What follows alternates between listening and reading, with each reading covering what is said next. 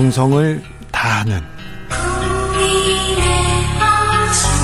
국민의 방송 KBS 주진우 라이브 그냥 그렇다고요. 주진우 라이브 2부 시작했습니다. 지역에 따라서 2부부터 함께 하시는 분들 계시죠? 어서 오십시오. 함께 해 주십시오. 아이고, 1부가 더 재밌는데 그런 분들이 있는데 1부가 궁금하신 분들은 유튜브에서 주진우 라이브 검색하시면 됩니다. 라디오 정보센터 다녀오겠습니다. 조진주 씨.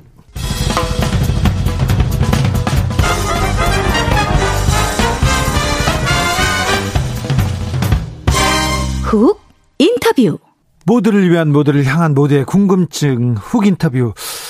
국내 big tech의 대표 주자인 카카오 2010년도에 무료 메신저 서비스 카카오톡이 나오면서 이 카카오톡은 국민 메신저로 지금은 이제 뗄래야 뗄 수 없는 그런 애플리케이션이 됐습니다. 그런데 카카오가 몸집을 불리기 시작합니다. 미용실, 영어 교육, 패션, 스크린 골프, 은행, 보험, 증권 그리고 뭐 대리운전, 택시 호출 무한 인수합병을 이어갑니다. 그래서 아, 카카오 때문에 골목 상권 침해된다는 침해 논란 계속 있습니다. 정부와 정치권에서 규제가 필요하다고 언급했는데요. 아, 앞으로 어떤 규제들이 필요한지 좀 짚어보겠습니다. 박상인 서울대 행정대학원 교수 안녕하세요. 네, 안녕하십니까? 교수님, 어, 대형 온라인 플랫폼에 대한 규제 필요성 계속 지적되고 있는데 교수님 플랫폼 기업이라는 게 정확히 어떤 의미입니까? 예, 플랫폼 기업은 그 거래 당사자 흔히 이제 생산자 소비자가 되겠죠. 네. 생산자 소비자 사이에 거래 중개를 용이하게 하면서 네. 가치와 이윤을 창출하는 기업이라고 할 수 있습니다. 네. 그래서 사실 그 미국의 월마트나 우리나라 이마가 이마트 같은 대형 이 유통업자들도 어, 플랫폼 사업자로 볼 수가 있습니다. 아, 예. 플랫폼 사업이라는 것이 이슈가 된 것은 온라인 또는 디지털 플랫폼 사업자들이 네. 등장하면서 그 사업 범위라든지 크기가 과거에 이른바 그 오프라인에서 볼 수 없었던 규모로 또 범위로 확장이 되면서 지금 많은 경쟁 정책 이슈, 소비자 보호 이슈, 골목 상권 이슈 같은 것이 나타나고 있는 것이죠. 아무튼 이 플랫폼 기업이 엄청나게 공룡처럼 커지면서 소상공인 영역을 빼앗는다, 골목 상권 침해한다 이런 비판 계속 나오고 있습니다. 네. 왜 이런 그 불만이 불거져 나오는 거죠?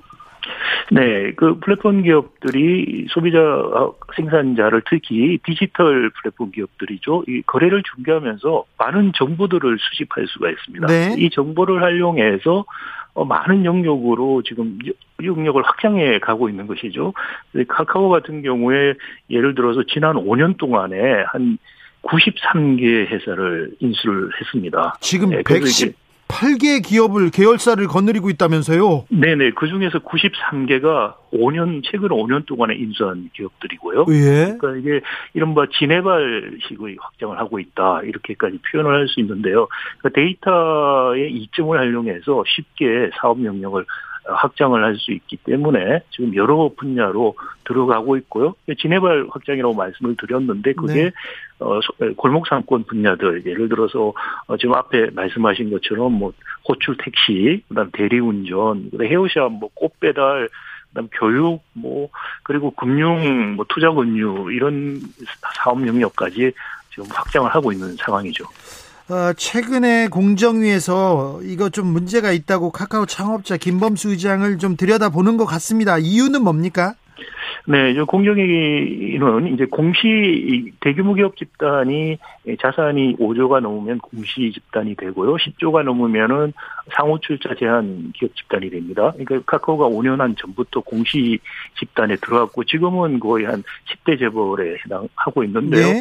이 카카오를 실질적으로 지배하고 있는 회사 지주회사 같은 역할을 하는 회사가 주식회사 카카오인데 이 주식회사 카카오를 그 총수인 김범수 회장이 지분을 한 13%를 가지고 있습니다. 그런데 이 김범수 회장이 100% 개인 회사가 있어요. 그게 이제 KQ 홀딩스라는 회사인데 이 회사가 또 카카오 지분을 한 11% 갖고 있습니다. 그래서 김범수 회장이 이 두 개를 합쳐서 한 25% 지분으로 카카오를 지배하고 있는데 문제는 지금 KQ 홀딩스라는 이게 어떻게 보면 김범수 개인 회사고요. 예. 또 여기 친인척들이 대부분 이용을 하고 있는 조그만 비상장 회사입니다. 예. 이 회사의 자료를 공정위에 제대로 보고하지 않았다는 것인데요. 아마 저는 한 두 가지 문제가 있지 않을까 어, 추측하고 있습니다. 하나는 이 케이큐브 홀딩스가 2007년에 생긴 회사인데 그때는 이제 소프트웨어 개발업 또는 뭐 컨설팅 회사, 서비스 업종으로 분류가 됐습니다. 그런데 지난해부터는 금융업으로 바뀌었다는 거죠. 즉 금투 금융투자회사로 바뀌었습니다. 예. 근데 아마 공정거래위원회에 신고할 때 금융투자회사로 금융업종으로 신고를 안 한 게 아닐까 생각을 해요.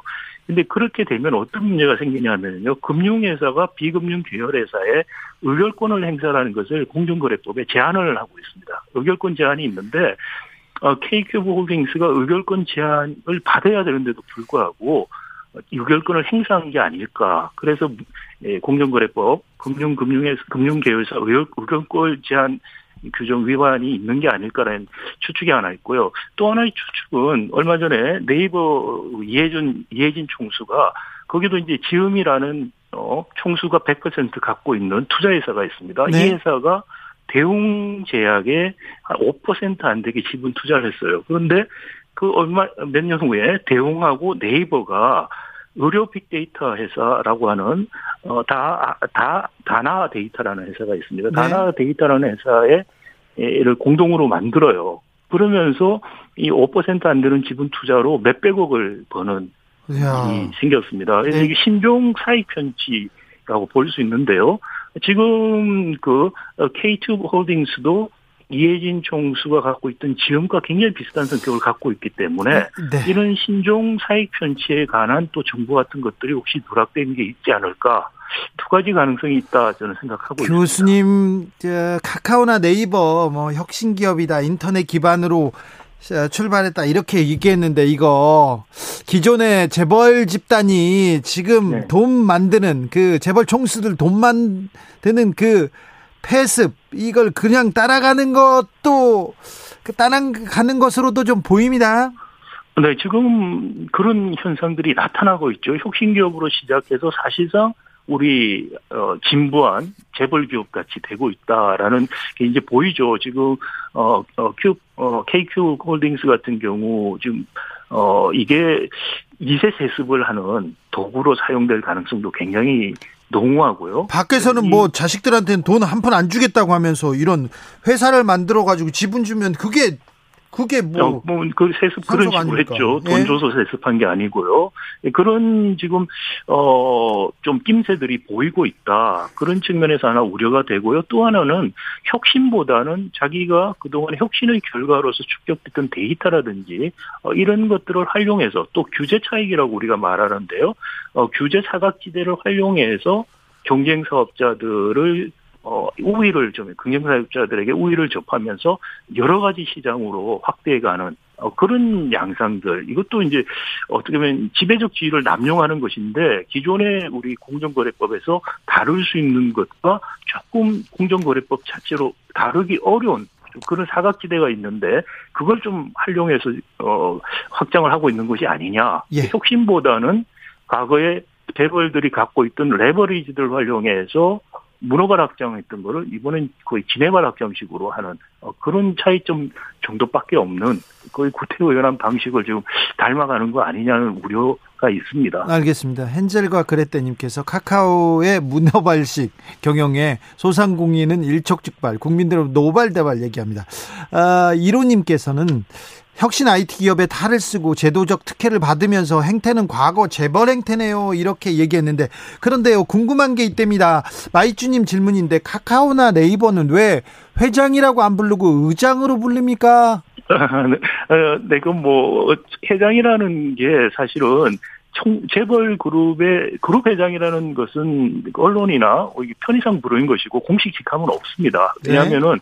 우리는 회사법에 기업 집단이라는 실체가 없고요. 단지 공정거래법에서 규제를 위해서 어 다루고 있을 뿐이거든요. 그래서 네. 공정거래법에서는 총수라는 말도 사실 안 쓰고 동일이라는 용어를 씁니다. 그래서 실제로 그런데 그 기업 집단의 기업에서 어떤 직책을 갖고 있는 건데 김범수 어, 어, 회장 같은 경우 의장 직함을 갖고 그다음에 이혜진 총수 같은 경우는 과거에 의장이다가 지금 그것도 내려놓고요. 그다음에 어 GIO인가요? 그렇게 에, 또 다른 직책을 가지고 있는데 그럼에도 불구하고 실질적으로 기업의 경영과 의사결정을 결정한다라는 그렇죠. 의미에서 총수가 되는 것이죠. 돈은 다 벌면서 이거 책임은 안 지려고 하나 이런 생각도 합니다. 조혜숙님께서 카카오는 다른 줄 알았는데 결국에는 다 똑같아지는 건가 봐요. 이렇게 합니다. 그래서 정부 당국에서 칼을 빼든 것 같습니다. 저는 공정위가 칼을 빼든 것 좀 늦지 않았나 이렇게 생각하는 사람 중에 한 명인데 그래서 비판하는 목소리가 아, 근데 정부한테 비판해야 하는, 비판을 가하는 목소리가 좀 있습니다.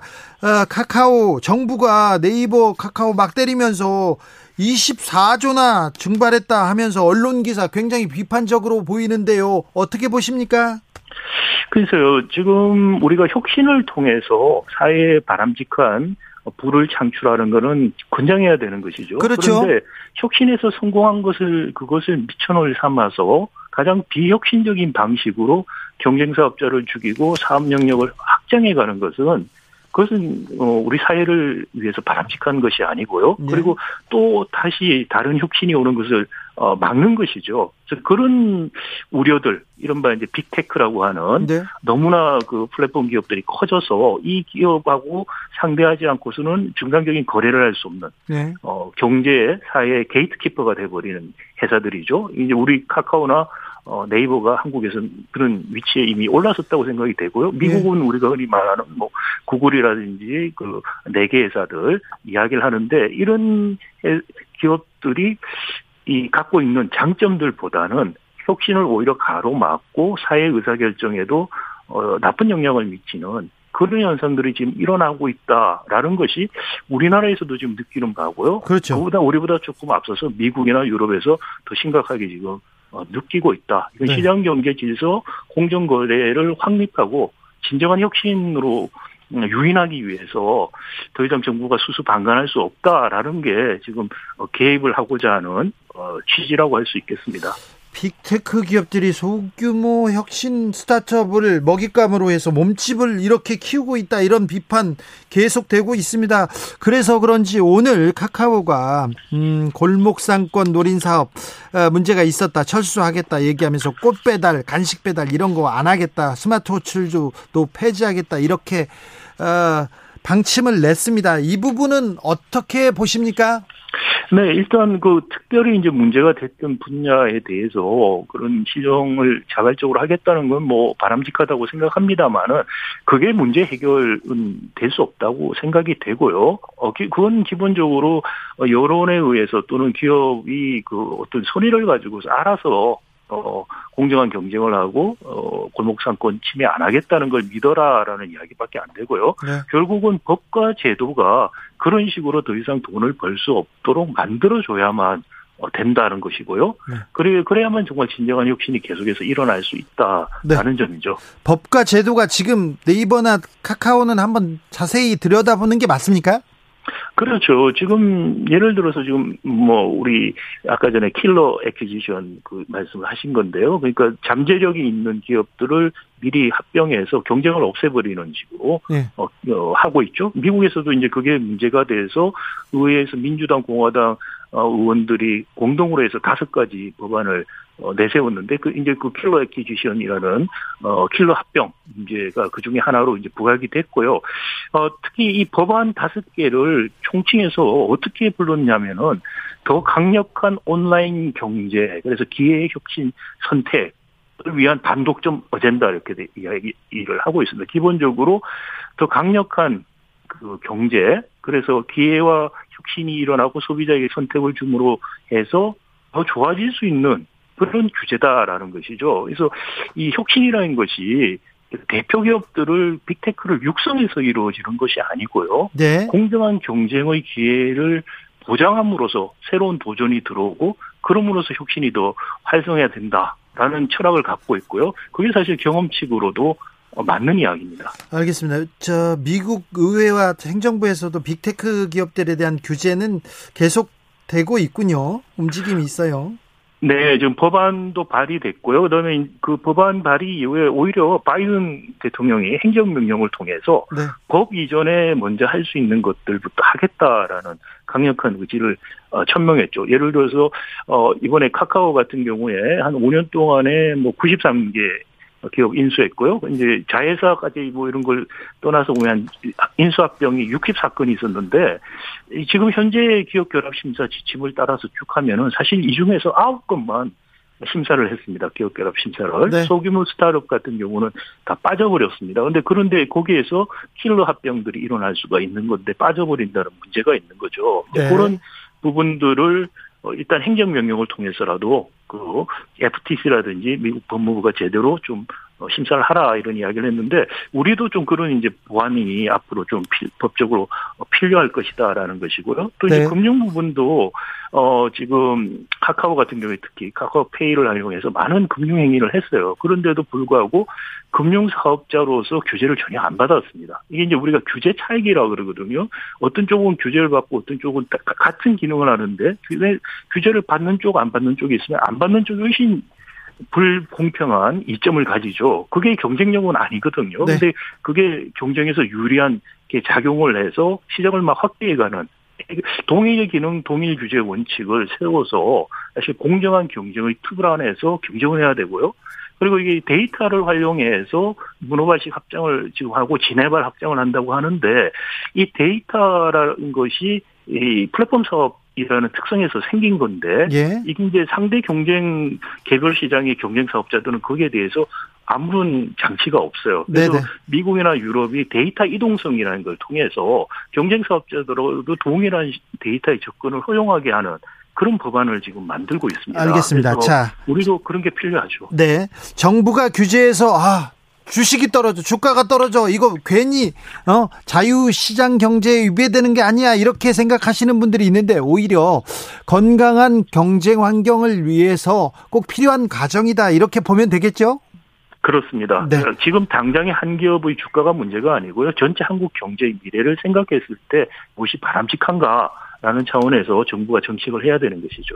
어, 5612님께서 카카오가 하는 사업은 혁신 사업이 아닙니다. 대리운전, 콜택시, 간식 배달 이런 사업이 어떻게 신사업입니까? 정부에서 규제법을 만들어야 합니다. 이렇게 얘기하는데 카카오가 너무 좀 골목까지 골목 골목까지 들어간 것 같아요.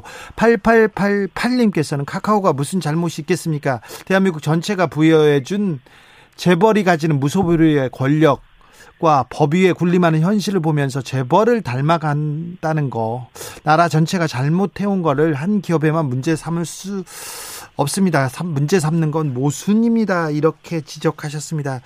조금 안타깝습니다, 교수님. 예, 그 마지막에 지적하신 분 굉장히 동의를 하고요. 네. 사실은 미국에서 이런 빅테크 규제를 우리가 어, 뉴 브랜다이스 운동이라고 합니다. 이게 브랜다이스 운동이 20세기 초기에 미국에도 우리나라 재벌 같은 기업 집단이 생겼을 때 네. 이것이 경제력 집중을 통해서 국가 게이트키퍼가 되는 걸 막자라는 운동이었고요.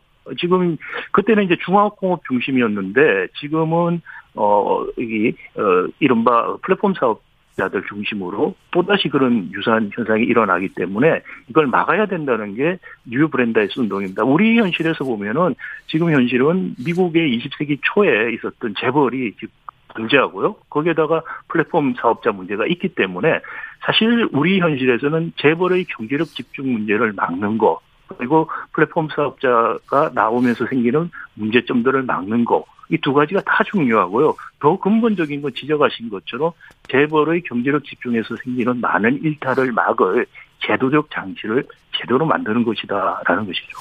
아, 네이버 카카오 플랫폼 사업자들에 대한 좀 그 규제는 계속 될 것 같습니다.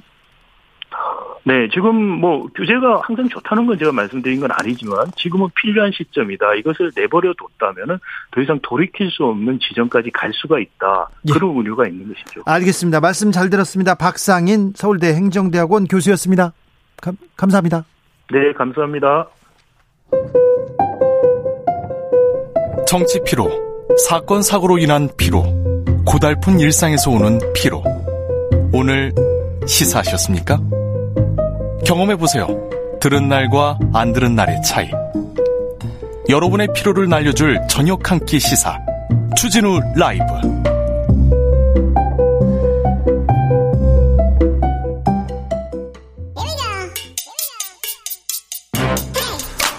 뉴스를 향한 진지한 고민 기자들의 수다 라이브 기자실을 찾은 오늘의 기자는 은지옥이요 시사인 김은지입니다 오늘 준비한 첫 번째 뉴스부터 가볼까요?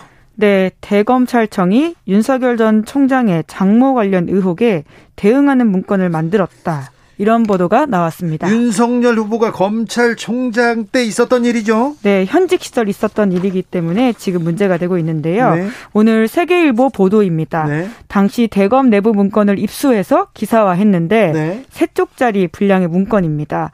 윤 전 총장의 장모 최 씨가 직접 연루된 4개 사건과 그 밖에 관련 사건 등이 시간 순서와 인물별로 정리돼 있다라고 하는데요. 어떤 사건입니까? 네, 그러니까 총 네 가지가 가장 주요 개인데 경기 성남시 도천동 부동산 관련 사기 사건, 네. 정대택 씨 관련된 사건, 파주 요양병원 의료법 위반 사건, 양평 오피스텔 사기 사건 이렇게 있습니다. 예. 여기에 각 사건마다 최 씨의 법적 지위와 사건 요지, 진행 경과, 사건 번호, 처리 결과 이런 게 구체적으로 쓰여 있다라고 하는데요. 네. 최 씨에 대한 고소고발을 주도한 정대택 씨 등에 대해서는 선고된 형량과 범죄 사실 이런 것들이 별도로 상세하게 표로 정리되어 있다라고 합니다. 네. 그러니까 세계일보에 따르면 이런 것들이 일부는 검찰이 아닌 이상 그러니까 내부방을 조회해보지 않고는 파악할 수 없는 내용들이 있다라고 하는데요.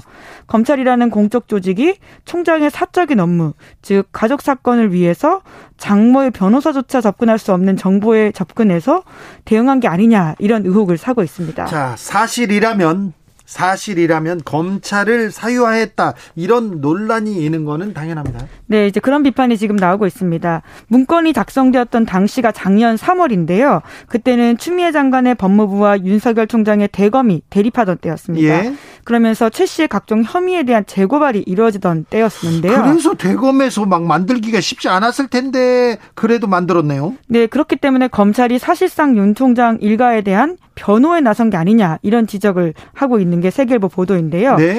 해당 문건은 범죄를 쫓는 검찰의 시각보다는 이 사건을 방어하는 듯한 변호사 같은 용어 선택을 하고 있다라는 지적이 또 나오고 있습니다. 예. 왜냐하면 문건에서 경기도 성남의 도촌동 부동산 사기 사건과 양평 오피스텔 사기 사건에서는 윤석열 전 총장의 장모 최 씨를 피해자라고 기재해놨다라고 하고요. 그리고는 파주 요양병원 의료법 위반 사건에서는 투자자 이렇게 표시해놨다라고 합니다. 그러면 그 장모 최 씨 입장에서 썼네요. 네, 그런데 이제 이 사건, 특히 이제 요양병원 사건 같은 경우에는 최 씨가 1심에서 징역 3년형을 선고받고 법정 구속된 바가 있거든요. 예. 지금은 2심이 진행 중인데 지난주에 보석으로 나오긴 했지만요. 그런데 이제 이 사건의 시각을 투자자라고 써놨고요. 뿐만 아니라 정대택 씨 관련된 사건에서는 최 씨의 지위를 사실상 투자자이자 피해자라는 법리로 정리해놨다라고 합니다. 아무튼 최 씨 입장에서 쓴 그 문건 같습니다만 허허 이 부분에 대해서 뭐라고 합니까 윤석열 후보 측에서는? 네 한마디로 정리하면 사실 무근이다라고 하는 건데요. 오늘 캠프가 공식, 공식 입장 냈습니다. 혹시 메이저 뭐 언론 그런 얘기는 안 하셨죠? 네, 그런 이야기는 하지 않았고요. 뭐 굉장히 호되게 비판을 받고 있는 말이기 때문에 다시는 하면 안 되는 말 같습니다. 네. 네, 윤석열 후보는 당시 위 문건을 보고받은 사실이 없고 누가 어떤 경위로 위 문건을 작성한 것인지 알지 못한다라고 밝혔는데요. 검사 검찰에서는 뭐라고 합니까? 네, 통상 업무다라는 건데요. 정상적인 절차에 따라서 진행된 검찰총장 가족에 대한 수사가 부실했다. 그때 이런 의혹이 계속 나왔기 때문에 언론 문의에 응하고자 정확한 사실관계를 알려주기 위해서 소관부서가 문건 작성했다. 이렇게 해명하고 있는데. 자, 검찰에서 만들긴 했는데 우리 기관장이고 우리 그 총장이니까 그 물어보면 언론에서 물어보면 우리가 이렇게 대답하려고 만들었다 이렇게 해답했, 대답했습니까? 네, 이제 그럼에도 불구하고 그렇다면 이것이 이제 검찰의 입장에서 쓰여지는 문건이어야 되는데 이게 마치 변호사 같다라는 지점에서 비판을 받고 있는 지점이 있긴 합니다. 네. 그렇죠. 조혜숙님께서 윤석열 후보 세계일보 정도는 무시 안 하시려나 이렇게 얘기하는데 일단은 사실 무근이라고 했습니다. 언론 메이저 마이너 이런 얘기는 안 했고요. 네. 뭐 직접 후보가 이야기를 한 건 아니고요. 우선 네. 캠프 입장으로 나온 건데요. 직접 후보가 어떤 이야기를 할지 또 지켜봐 보긴 해야 될 것 같습니다. 사실이라면 검찰을 사유화한 것이 아닌가 이런 논란은 계속될 것 같습니다. 사실이라면. 자, 다음 뉴스 만나볼까요? 네, 현재 전 세계 10개 가까운 국가가 위드 코로나를 시작했거나 시작할 예정이라고 합니다. 영국이나 덴마크에서는 이제 뭐 다 풀겠다. 우리는 위드 코로나로 간다. 이렇게 얘기하더라고요. 네, 유럽에서 대표적인 국가가 그 두 나라입니다. 영국은 2월부터, 덴마크는 4월부터 방역 완화를 시작했는데요. 그런데 영국 지금 확진자가 엄청 많이 나와요.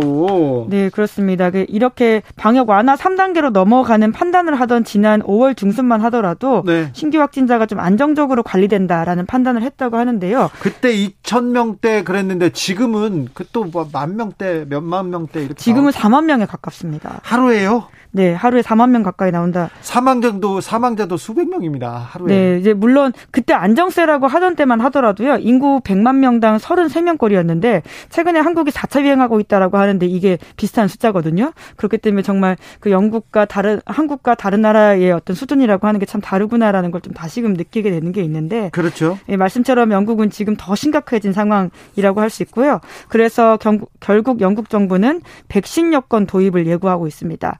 이번 달 말부터는 접종 여부를 증명하는 백신 여권을 보여줘야지만 나이트클럽, 대규모 행사장 입장 이런 것이 가능하다라고 합니다. 그랬는데 이제 뭐 백신 여권도 도입하지 않을 수도 있다. 그냥 자유롭게 돌아다닐 수도 있다. 이렇게 얘기 나오고 있어요. 덴마크는 어떻습니까? 예, 덴마크가 방역 완화 이후에도 확진자가 급증하지 않은 나라이기 때문에 우리로서는 좀 참고할 만한 모델인데요. 자, 덴마크 모델 봅시다. 네, 우선 핵심은 백신 접종률이 높다라고 보면 되는데요. 접종률이 어, 어느 정도 됩니까? 네, 지난 9월 6일 기준으로 접종 완료율이 73.3%이고요. 네. 세계에서도 최상위권에 들어간다라고 합니다. 그래서 덴마크는 나이트클럽 들어갈 때, 스포츠 경기장 들어갈 때 이제 그냥 들어간다면서요? 네, 게다가 마스크 착용도 더 이상 의무가 아니다라고 하긴 하는데요. 이제 뭐 증이나 뭐 그런 거 보여주는 것도 없습니까? 네, 그렇게 되고 있는 상황인데 이제 물론 이런 안정적인 위드 코로나 전환 비결에는 분기마다 과학적인 커뮤니케이션이 있었다라고 하는 것이 나오고 있는데 네. 우리가 이제 포스트 코로나 19 관련된 방역 완화 초안 만들기 위해서는 방역 전문가, 정책 전문가 들어온다고 생각하잖아요. 네. 근데 덴마크에서는 뿐만 아니라 전자공학, 경제학, 수학 커뮤니케이션학, 정치학, 심리학 전공자들이 모여가지고 관련된 정책을 내서 또 그 보고서를 국민에게 공개했다라고 합니다. 네, 이게 굉장히 심오한 고려 사항들이 있었네요. 자, 우리나라도 위드 코로나에 대한 고민이 시작됐습니다. 이제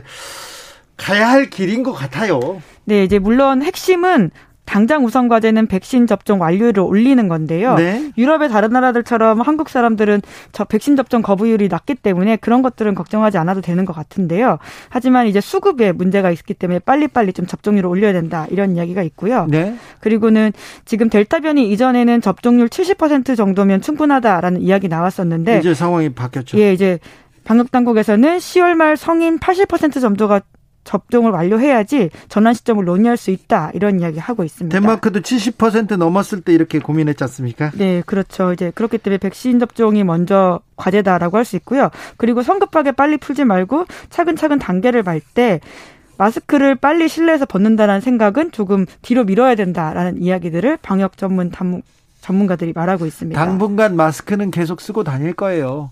아, 근데 우리 국민들은 뭐 거리두기 잘하고 마스크 잘 쓰고 있으니까 이거는 뭐 걱정하지 않아도 되는데 아무튼 뭐 의료 업계 뭐 의학적인 판단도 중요하지만 경제적 판단 이제 그렇죠. 안할 수 없어가지고요. 예. 그 방향으로 가되 빨리 긴장을 놓지 말자 이런 메시지가 핵심인 것 같습니다. 네. 당분간 마스크는 잘 써 주셔야 됩니다. 자 마지막으로 만나볼 뉴스는요. 네, 중국 상하이에서 초등학교 영어 시험 금지가 됐다 이런 보도가 나왔습니다. 어유 중국에서 영어 교육 엄청나게 강조하고 과외도 많이 하고 그랬었는데. 네, 이제 굉장히 갑작스러운 변화라고 볼 수 있는데요. 뉴욕 타임스 보도입니다. 2019년 중국 관영 매체 인민일보 보도에만 보더라도 중국이 얼마나 영어를 많이 교육시켰는지가 나오는데요. 초등학교 때부터 영어 배웠어요. 네, 그렇죠. 2018년 중국 학생 2억 명 가운데 초등학교에서 대학까지 진학하는 그 사이에서 외국어 수업을 했는데요. 대다수가 영어를 배우는 걸 선택했다라고 합니다. 네. 뿐만 아니라 중국의 고위 관계자 시진핑 주석의 딸도 대표적인데 미국 영국으로 유학 갔거든요. 시진핑 주석의 딸은 저 하버드에서 공부하고 있죠? 네, 이제 그런 중국에서 최근 영어 퇴출 바람이 불고 있어서 뉴욕 타임스가 보도를 했습니다. 뉴욕타임스에 따르면 중국 상하이 교육당국이 지난달 이 지역 초등학교가 기말고사에서 영어 시험 보지 못하도록 방침을 정했다라고 하는데요. 아, 그래요? 네, 대신에 시진핑 신시대 중국 특색 사회주의 관련 학습 자료라는 교과서를 의무로 읽어야 한다. 이런 결정을 했다고 합니다. 시진핑 신시대 중국 특색 사회주의 관련 학습 자료. 네, 영어 시험 대신요. 아, 그래요? 예. 아, 시진핑 미국 유학파 출신인데 영어를 아예 그냥 빼겠다고요. 아, 네. 사교육 금지 조차도 내렸어요. 네, 그것 때문에 특히 영어 사교육 시장이 휘청거렸다 이런 보도도 전해드린 바가 있는데요. 아예 이제 영어 교육 금지하는 분위기로 나아간다 라는 것들이 있다고 합니다. 그래서 이런 분위기가 대학가로도 점점 전파되고 있다라고 하는데 뉴욕 타임스에 따르면 한 대학 관계자가 이렇게 말하고 있습니다. 저널리즘, 헌법 같이 더 예민한 과목일수록 영어 원서나 번역본 사용하지 않는 분위기라고 하는데요. 예. 그러니까 정부가 허용하는 교재들은 학문적 가치를 우선하는 게 아니라 정부에 대한 충성도를 먼저 보여주는 과목들을 그리고 교과서를 쓴다 이런 이야기가 있는 거죠. 중국이 이상한 방향으로 가고 있군요. 네, 그래요. 네, 네, 이제 점점 폐쇄적인 방향으로 가고 있다 이런 이야기들이 나오고 있는데요. 일전에도 전해드렸지만 게임을 주말에만 할 수 있게 한다거나, 네. 사교육을 없애거나, 그리고 연예인 팬클럽을 폐쇄하거나 네. 이런 일들이 계속해서 일어나고 있거든요. 네. 게다가 지난해 말에는 알리바바, 디디 출신 같은 거대 기업에 대한 전방위적인 규제와 압박이 있었습니다. 네. 그러다 보니까 이 시진핑 권력 강화 행보다 이런 이야기 계속 나오는데요. 내년으로 예정된 시진핑 주석의 3년인 집권 계획에 따라서 여러 가지 상황이 긴박하게 전개되는 게 아니냐 이런 분석 나오고 있고요. 그리고 중국식 재분배 정책인 공동부유라는 게 있는데요. 네. 함께 잘 살자 이런 뜻을 가지고 있다라고 하는데 이런 것들이 굉장히 전방위적으로 급격하게 조치가 취해져 있는 모습도 보입니다. 중국식이라고 볼 수 있는데 이게 조금 민주주의 자유시장 경제하고는 전혀 동떨어진 방향으로 오히려 좀 뒷걸음질 치는 거 아닌가 이런 생각도 하고요. 네, 중국이 중국이 조금 폐쇄적인 방향, 이상한 방향으로 가고 있습니다. 아, 네. 기자들의 수다 시사인 김은지 기자 함께했습니다. 감사합니다. 네, 감사합니다. 교통정보센터 다녀오겠습니다. 임초희 씨.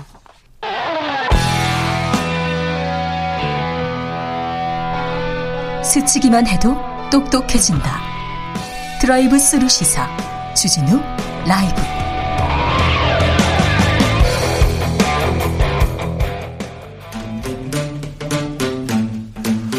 (2030) 청년이 보고 듣고 느끼는 요즘 우리 사회 그것이 궁금하다 MZ 세대에게 묻는다 요즘 뭐하니 프로게이머 출신 유튜버 황희도 씨 어서 오세요. 네 안녕하세요. 네 중국 얘기를 아까 했는데 중국이 예. 조금 폐쇄적인 방향으로 특별히 문화를 이렇게 걸어 잠그는 그런 방향으로 가는 거에 대해서 청년들이 좀 관심이 좀 있죠? 맞습니다. 최근에 또 한중일 e스포츠 대회도 열렸는데 네. 또 중국에서는 그 게임을 탄압하는 모습을 보면서 모순적이다 이런 지적도 나오고 있고요. 중국에서 게임 어우 엄청난 인기를 얻고 있는데요. 맞습니다. 그리고 오늘 그 BTS가 대통령 네. 특별사절돼서 그 외교관 여권도 받았는데 어떻게 보면 대한민국이 최근에 또 셧다운제도 폐지하고 네. 이 문화의 힘을 제대로 보여주고 있는 상황에 중국은 좀 역행하는 것 같다. 많이 비교가 되는 반응도 있습니다. 그러니까요. 그런데 청년들 사이에서는 반일 정서보다 반중 정서가 조금 더 강한 경향도 좀 있어요? 예, 요즘 그런 경향이 많이 보이고 있고 어떻게 보면 노노 재팬은 되고 있는데 왜 중국에 대해서는 그런 게 움직임이 없냐 이런 지적도 많이 나오는 것 같습니다. 아 그래요? 예. 네, 아무튼 중국 얘기가 계속되고 있어요. 자 고발 사주옥이 가장 뜨겁습니다. 정치권에서는 맞습니다. 청년들은 어떻게 보고 있어요? 일단 이게 좀 성향별로 많이 나뉘는 것 같은데요. 일단은 그 크게 보면은 감히 박지원 국정원장을 건드리냐 뭐 이런 반응이 있는데요. 아 그래요, 청년들이? 예, 청년들도 박지원 원장은 좀 높게 삽니까? 좀 유명합니다. 왜냐면은 정치구단이라는 그런 키워드가 아하. 아무래도 많이 알려져 있고 말이 또 시원시원하고 예, 명쾌하니까 맞습니다. 그래서 그렇게 허술할 리가 없는데 네. 감히 건드리냐 뭐 이런 반응도 있고요. 특히 여의도 정치력 레벨이 높다 이런 반응이 많은데 일단 박지원은 좀 인정 한다 이렇게. 예, 그래서 감당이 안 될 것 같다 이런 반응도 있었고요. 예. 또 윤석열 그 전 검찰총장과 국민의힘을 비판한 목소리도 있었습니다. 특히 그 조국 전 법무부 장관을 치면서 뜬 사람인데 그때 키워드가 공정, 능력 이런 거 아니었냐. 네. 근데 지금 와가지고 별반 다를 게 없는 이런 비리 의혹을 받는 거 보면 납득이 안 된다. 뭐 특히 이외로도 뭐 박지원 게이트가 되려면 뭐 결국엔 손준성, 김웅, 정점식 이런 사람들이 다 박지원 수족이란 말인데 논리가 없는 것 같다. 뭐 이런 지적도 있습니다. 아, 네. 아, 그, 그렇죠. 손준석, 김웅, 정점식까지 다 박지원 수족이라면 박지원 게이트가 맞는데, 예, 논리가 좀 떨어진다. 이런 지적이네요. 네. 보수 커뮤니, 보수 커뮤니티는 어떻게 좀 반응합니까? 앞선 반응과는 좀 많이 다른데요. 네. 어, 제보자 조성은 씨는 끝난 것 같다. 뭐 뻔뻔하다. 양심이 없다. 뭐 이런 얘기도 있고. 제보자를 좀 공격하더라고요. 예, 그리고 박지원 국정원장이 야당에 간첩을 심었다는 얘기까지 나오더라고요. 네. 예, 뭐 이외로도 김대엽 대선 공작 잊지 말자. 뭐 이런 판이 점점 더 커지고 있는데 이게 여권에 불리하다. 뭐 이런 반응도 많이 있었습니다. 정치 성향에 따라 좀 크게 바뀌 나뉘고 있군요. 맞습니다. 크게 보면 그렇게 나뉘고 있는 상황입니다. 자, 다음으로는 어떤 이야기 만나볼까요? 앞서 그 중국 이야기 잠깐 나왔는데 네. 지금 국민지원금을 받지 못한 일부 중국 동포들이 정부를 거세게 비난하고 있는데. 아 그래요? 예, 이에 대한 좀 반응이 이어지, 고 있습니다. 계속. 어 중국 동포들이 좀 항의하고 있어요? 예, 핵심은 이번에 그 그 국민 재난지원금이 어, 나오고 있는 상황에서 어, 이 조선족들 사이에서 볼멘 소리가 나온다 뭐 이런 얘기인데요. 한마디로 왜 우리들은 외국인이란 이유로 지급하지 않냐 뭐 이런 지적인 겁니다. 네. 그래서 여기에 대한 반응을 좀 가져왔습니다. 자, 청년 커뮤니티 반응 어떻습니까? 어, 그 왜 한국에서 그런지 모르겠다. 그러니까 중국에 가서 어, 뭐 시진핑한테 얘기해라 라든지 아까 뭐 앞서서 노노 재팬 얘기도 나왔지만 네. 중국에 대한 불매도 해야 되는 거 아니냐 뭐 이런 얘기로 이어지고 있고요. 또 이해로도 무조건 외국인이라고 안 주는 건 아닌데 조건 되면은 그냥 어, 외국인도 다 주지만 본인들은 해당이 안 돼서 그런 거다 뭐 이런 지적도 있었습니다. 네. 보수 커뮤니티는요?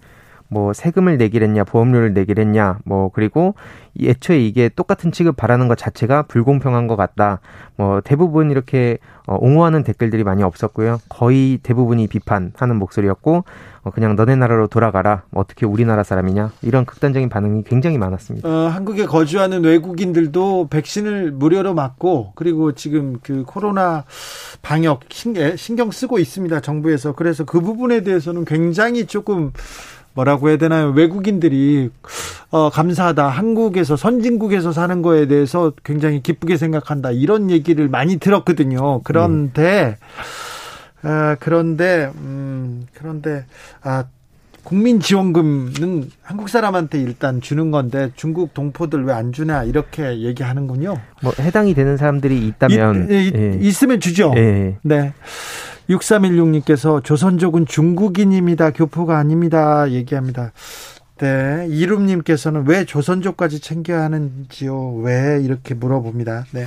일단은, 네. 백신은 다 맞추는데, 국민지원금은 어, 아직 거기까지 미치지 않는 부분도 조금 있군요. 네. 예, 근데 참고로 언론에서 제목을 뭐 조선족 뿔났다 뭐 이런 식으로 또 보도하니까 이게 네. 또 많이 댓글도 엄청 많이 달리더라고요. 그러니까요. 좀 언론에서 지금 뭐 그 중국 한국에 있는 그 중국 동포들하고 어, 우리 국민들하고 약간 이간질하는 듯한 그런 언론 보도 있는 것 좀 속상하더라고요. 그런 경우가 많았어요. 중 조, 뭐 조선족은 찍는데 조선족이 다 사는데 막 이런 얘기를 무분별하게 써가지고 약간 조금 아, 좀 갈등을 일으키게 기사를 쓰는 거 그 부분에 대해서 기자님들 조금 또 조금 한 번만 더 생각하고 기사를 썼으면 합니다. 참 정말 좀 못된 기사도 있었어요. 그 얘기는 제가 나중에 하겠습니다. 자, 아, 이또 청년들한테 이 뉴스가 굉장히 화제였다면서요? 예, 맞습니다. 국민의힘 장재현 의원의 아들 래퍼 노엘 씨가 어, 예전에도 좀 몇 번 논란을 불러일으켰는데 논란 많이 일으켰죠. 또 최근에 논란을 일으켰습니다. 또요? 예, 이번에 논란은 또 재난지원금 관련된 내용인데 뭐라고 했는데요? 어, 재난지원금 받으면 공중제비 도는 사람들이 인터넷에선 센 척한다. 한마디로 본인을 향한 악플러들 대상으로 이렇게 비하, 비하하는 발언을 해서 많은 논란에 휩싸였고 결국 게시물은 삭제를 했습니다. 네, 뭐라고 해? 뭐라고 했다고요? 인터넷에서 센 척하는데 예. 결국 네. 재난지원 받으면 좋아하면서 네. 왜 인터넷에서 센 척하냐 뭐 이런 얘기입니다. 아 재난지원금 받으면 공중제비 도는 사람들 재난지원금 받으면서 저 엄청 좋아하는 사람들이 인터넷에서 센 척한다 이렇게 했군요. 청년들 뭐라고 합니까? 어, 재난지원금하고 노래 별로인 거하고 무슨 상관인지 모르겠다. 그리고 이렇게 어, 공, 그런 사람들한테 공중제비를 돌아야 되는 게 너희 아버지 직업 아니냐. 한마디로 이 장재현 의원이 국회의원이니까 네. 뭐 이런 지적도 있었고요. 또 음주운전의 운전자 바꿔치기 의혹을 무마시키느라고 아버지가 고생하고 있는데 효도나 좀 제대로 해라. 뭐 장지현 의원을 향한 비판도 있었습니다. 아들 인성 교육에 대한 얘기였습니다. 네, 청년들은 뭐라고 했어요? 뭐 든든한 아버지가 계시니 기죽지 말라는 반응도 있었고요. 특히 드라마에 나오는 좀 사는 집안의 전형적인 캐릭터를 보여주는 것 같다. 뭐 신기한 캐릭터다. 뭐 선거철에 좀 더 열심히 해달라. 뭐 그리고 25만 원 직접 받아보면 공중제비가 뭐냐 다른 것도 할 수 있다. 뭐 이런 반응이 있었습니다. 보수 커뮤니티는요? 어, 일단 일베에서는 네. 뭐 애국 보수라면서 이제 노엘 씨를 응원한다고. 애국 보수 래퍼 노엘 응원합니다 이렇게 나왔어요? 예, 뭐 올바른 사상도 가지고 있고 앞으로 팬 하겠다, 뭐 공감한다 이런 반응인데. 아니 재난지원금 받는 사람을 약간 비하하고 폄하한 것이 뭘 애국 보수하고 무슨 상관입니까? 이게 과거에 그 나를 비난하는 사람들을 대상으로 이제 문재인 대통령과 관련해서 이제 좀 비난하는 언어를 쓴 게 있는데, 네. 예, 그거 관련해서 이제 호응을 하는 것 같습니다. 정치적 네. 성향으로. 예. 아 그렇습니까? 예. 네. 무조건 맞습니다. 알겠습니다. 네. 보수 커뮤니티 반응 다른 보수 커뮤니티 반응은 어떻습니까? 일베하고 비슷합니까? 좀 다른 반응을 보이는 곳도 있었는데요. 네. 뭐 이제 대부분 비판의 목소리였는데 그 이유가 최근에 이준석 그 국민의힘 대표랑 좀 윤석열 전 총장이 대립하지 않았습니까? 근데 그런 그 윤석열 캠프의 총괄 실장을 장지현 의원이 지금 맡고 있기 때문에 장용준 씨, 그 노엘 씨 또한 어, 같이 비판하는 그런 반응도 있었습니다. 아 그래요? 예.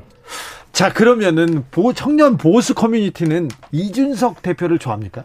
보통은 좀 그게 대세를 형성하고 있습니다. 지지하는 사람이 많습니까? 예. 그런데 윤석열 후보는 좀 다릅니까? 그러면? 예, 왜냐면은 이준석 대표랑 계속해서 논쟁을 벌이고 좀 무시하는 듯한 모습도 많이 보여가지고 네. 청년들이 사실상 꼰대 같다 이런 반응을 많이 보이고 있습니다. 아, 그래요? 청년들을 무시한다 뭐 이런 네. 이입을 해가지고. 홍준표 후보는요? 요즘 뭐 무야홍이다 뭐 지난주에도 말씀드렸지만 네. 뭐 많은 좀 관심을 받고 있는 관심을 좀 받고 있습니까? 예. 네. 자, 그럼 민주당 후보들은 어떻습니까? 이재명 후보는 어그그 그 커뮤니티에서 뭐 아니, 보수 커뮤니티 아니 아니 청년들 아, 청년들 전체적으로. 어 그것도 사실 좀 많이 나뉘는 것 같은데 네. 아무래도 네. 개혁적인 성향을 가진 사람들이나 특히 경기권에 있는 청년들이 많이 좋아하는 것 같습니다. 아 경기권에 있어 경기도지사였고 성남시장이었으니까 그 동네에 있는 사람들은 좋아합니까? 특히 그 계곡권을 많이 얘기하더라고요. 계곡, 예. 아 깨끗하게 했던 거. 예. 그리고 다른 후보에 대해서는 뭐 다들 또 성향마다 다 다르긴 한데 지금 다 얘기할 수가 없다 보니까 아, 한분 한 분. 네. 네. 0596님께서 이건 아니라고 봐요. 재난지원금은 중국 가서 달라고 해야지 우리나라 정말 잘 사는 나라도 아닌데 외국인에게 너무 퍼줍니다. 이렇게 얘기하는데 청년들이 이런 생각도 좀 많이 있죠? 거의 대부분 그런 반응을 보이고 코로나 있습니다. 백신 맞는 거에 대해서는 뭐라고 합니까?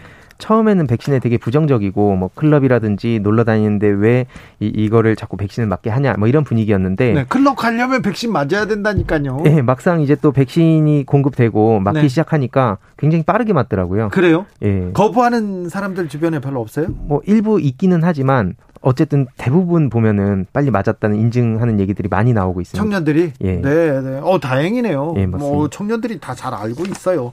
커피 한 잔님께서 무야홍 바람 무시 못 합니다. 무섭게 올라와요. 얘기하는데 그렇습니까? 지금 굉장히 뜨거운 반응을 보이고 있는데. 근데 2030 여성들은 별로 안 좋아한다면서요? 예, 또 뭐 그게 굉장히 복잡하게 얽혀 있긴 하지만 어쨌든 그 젊은 남성들 위주로 지금 홍준표 후보가 굉장히 많은 지지를 받고 있습니다. 재미있고 즐겁다 이거하고 또 지지한다 표를 주겠다고 좀 다르잖아요. 그리고 좀 그러니까 속 시원한 발언들을 하고 예. 굉장히 좀 강렬한 인상을 많이 주고 좀 대중적이고 그러다 보니까 지금 많은 관심을 받는 것 같은데 네. 또 본선에 가면 어떻게 될지는 지켜봐야 될 것 같습니다. 알겠습니다. 청년들의 생각 참 궁금해요. 요즘 뭐 한 유튜버 황희두 씨와 함께했습니다. 오늘도 감사합니다. 네, 감사합니다. 오늘도 수고하고 지친 자들이여 여기로 오라. 이곳은 주기자의 시사 맛집 주토피아. 주진우 라이브.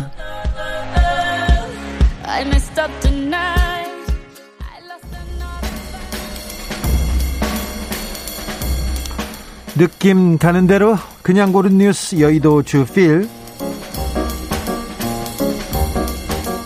여의도 순복음교회 설립자 조용기 목사 별세 프레시안 기사인데요. 여의도 순복음교회 조용기 원로 목사가 84세 일기로 세상을 떠났습니다. 지난해 7월 뇌출혈로 쓰러진 뒤에 병원에서 치료를 받아왔었는데요. 아, 부인 고 김성애 전 한세대 총장은 올해 2월에 떠났습니다. 유족으로는 희준, 민재, 승재 대세 아들이 있습니다. 여의도 순복음교회는 93년도에 교회 교인 수가 70만 명이 넘는다고 해서 세계에서 최대 교회로 등재되기도 했는데 아무튼 어, 조용기 목사는 별세했습니다. 어, 제가 조용기 목사 비판도 많이 하고요. 저한테 120억 소송과 사탄 기자라는 이런 별명도 만들어 줬던 그런 목사님이십니다. 그 순복음교회 신자들이 저한 저한테 와가지고 주기자를 주기자 프레카드를 가지고 와가지고 제가 얼마나 놀랐는지 모르겠습니다. 아무튼 이제 주님의 품 안에서 편히 쉬시기를 네, 기도하겠습니다. 스페이스X 사흘 우주관광 도전 90분의 지구 한 바퀴 YTN 기사인데요. 우주관광 정말 시작되는가 되는 것 같습니다. 억만장자들의 경쟁 막 치열한데 일론 머스크의 탐사 기업이죠. 우주 탐사 기업 스페이스X가 이번 주에 새로운 도전에 나섭니다. 15일. 그러니까요. 내일 민간인 4명을 우주선에 태워서 사흘 동안 지구 궤도를 돕니다. 사흘 동안이나. 90분마다 지구를 한 바퀴씩 도는 여행이라는데 여행을 가려면 당일치기 가면 조금 몇 분 이렇게 하면 이거 여행이라고 보기 어려운데 2박 3일 정도 되면 이제 본격적인 우주 여행을 시작하는 겁니다. 일론 머스크의 스페이스 X가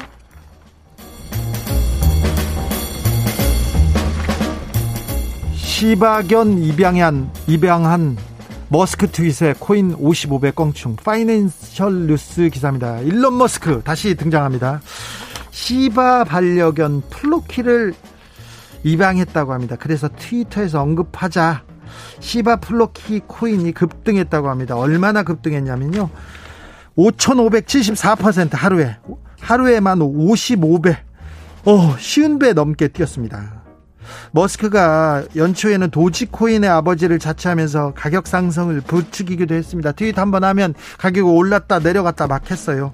그런데 이번에는 이렇게 플로키 얘기하면서 다른 코인이 급등합니다. 일론 머스크는 테슬라를 만들고 스페이스X, 하이퍼룹 이렇게 혁명적인 기업을 이끌고 있어요. 그런데 트위터만 안 하면 이 가상화폐 가지고 이렇게 조금 장난만 안 하면 정말 훌륭할 텐데 아 이걸 몰라요 그렇게 이걸 모릅니다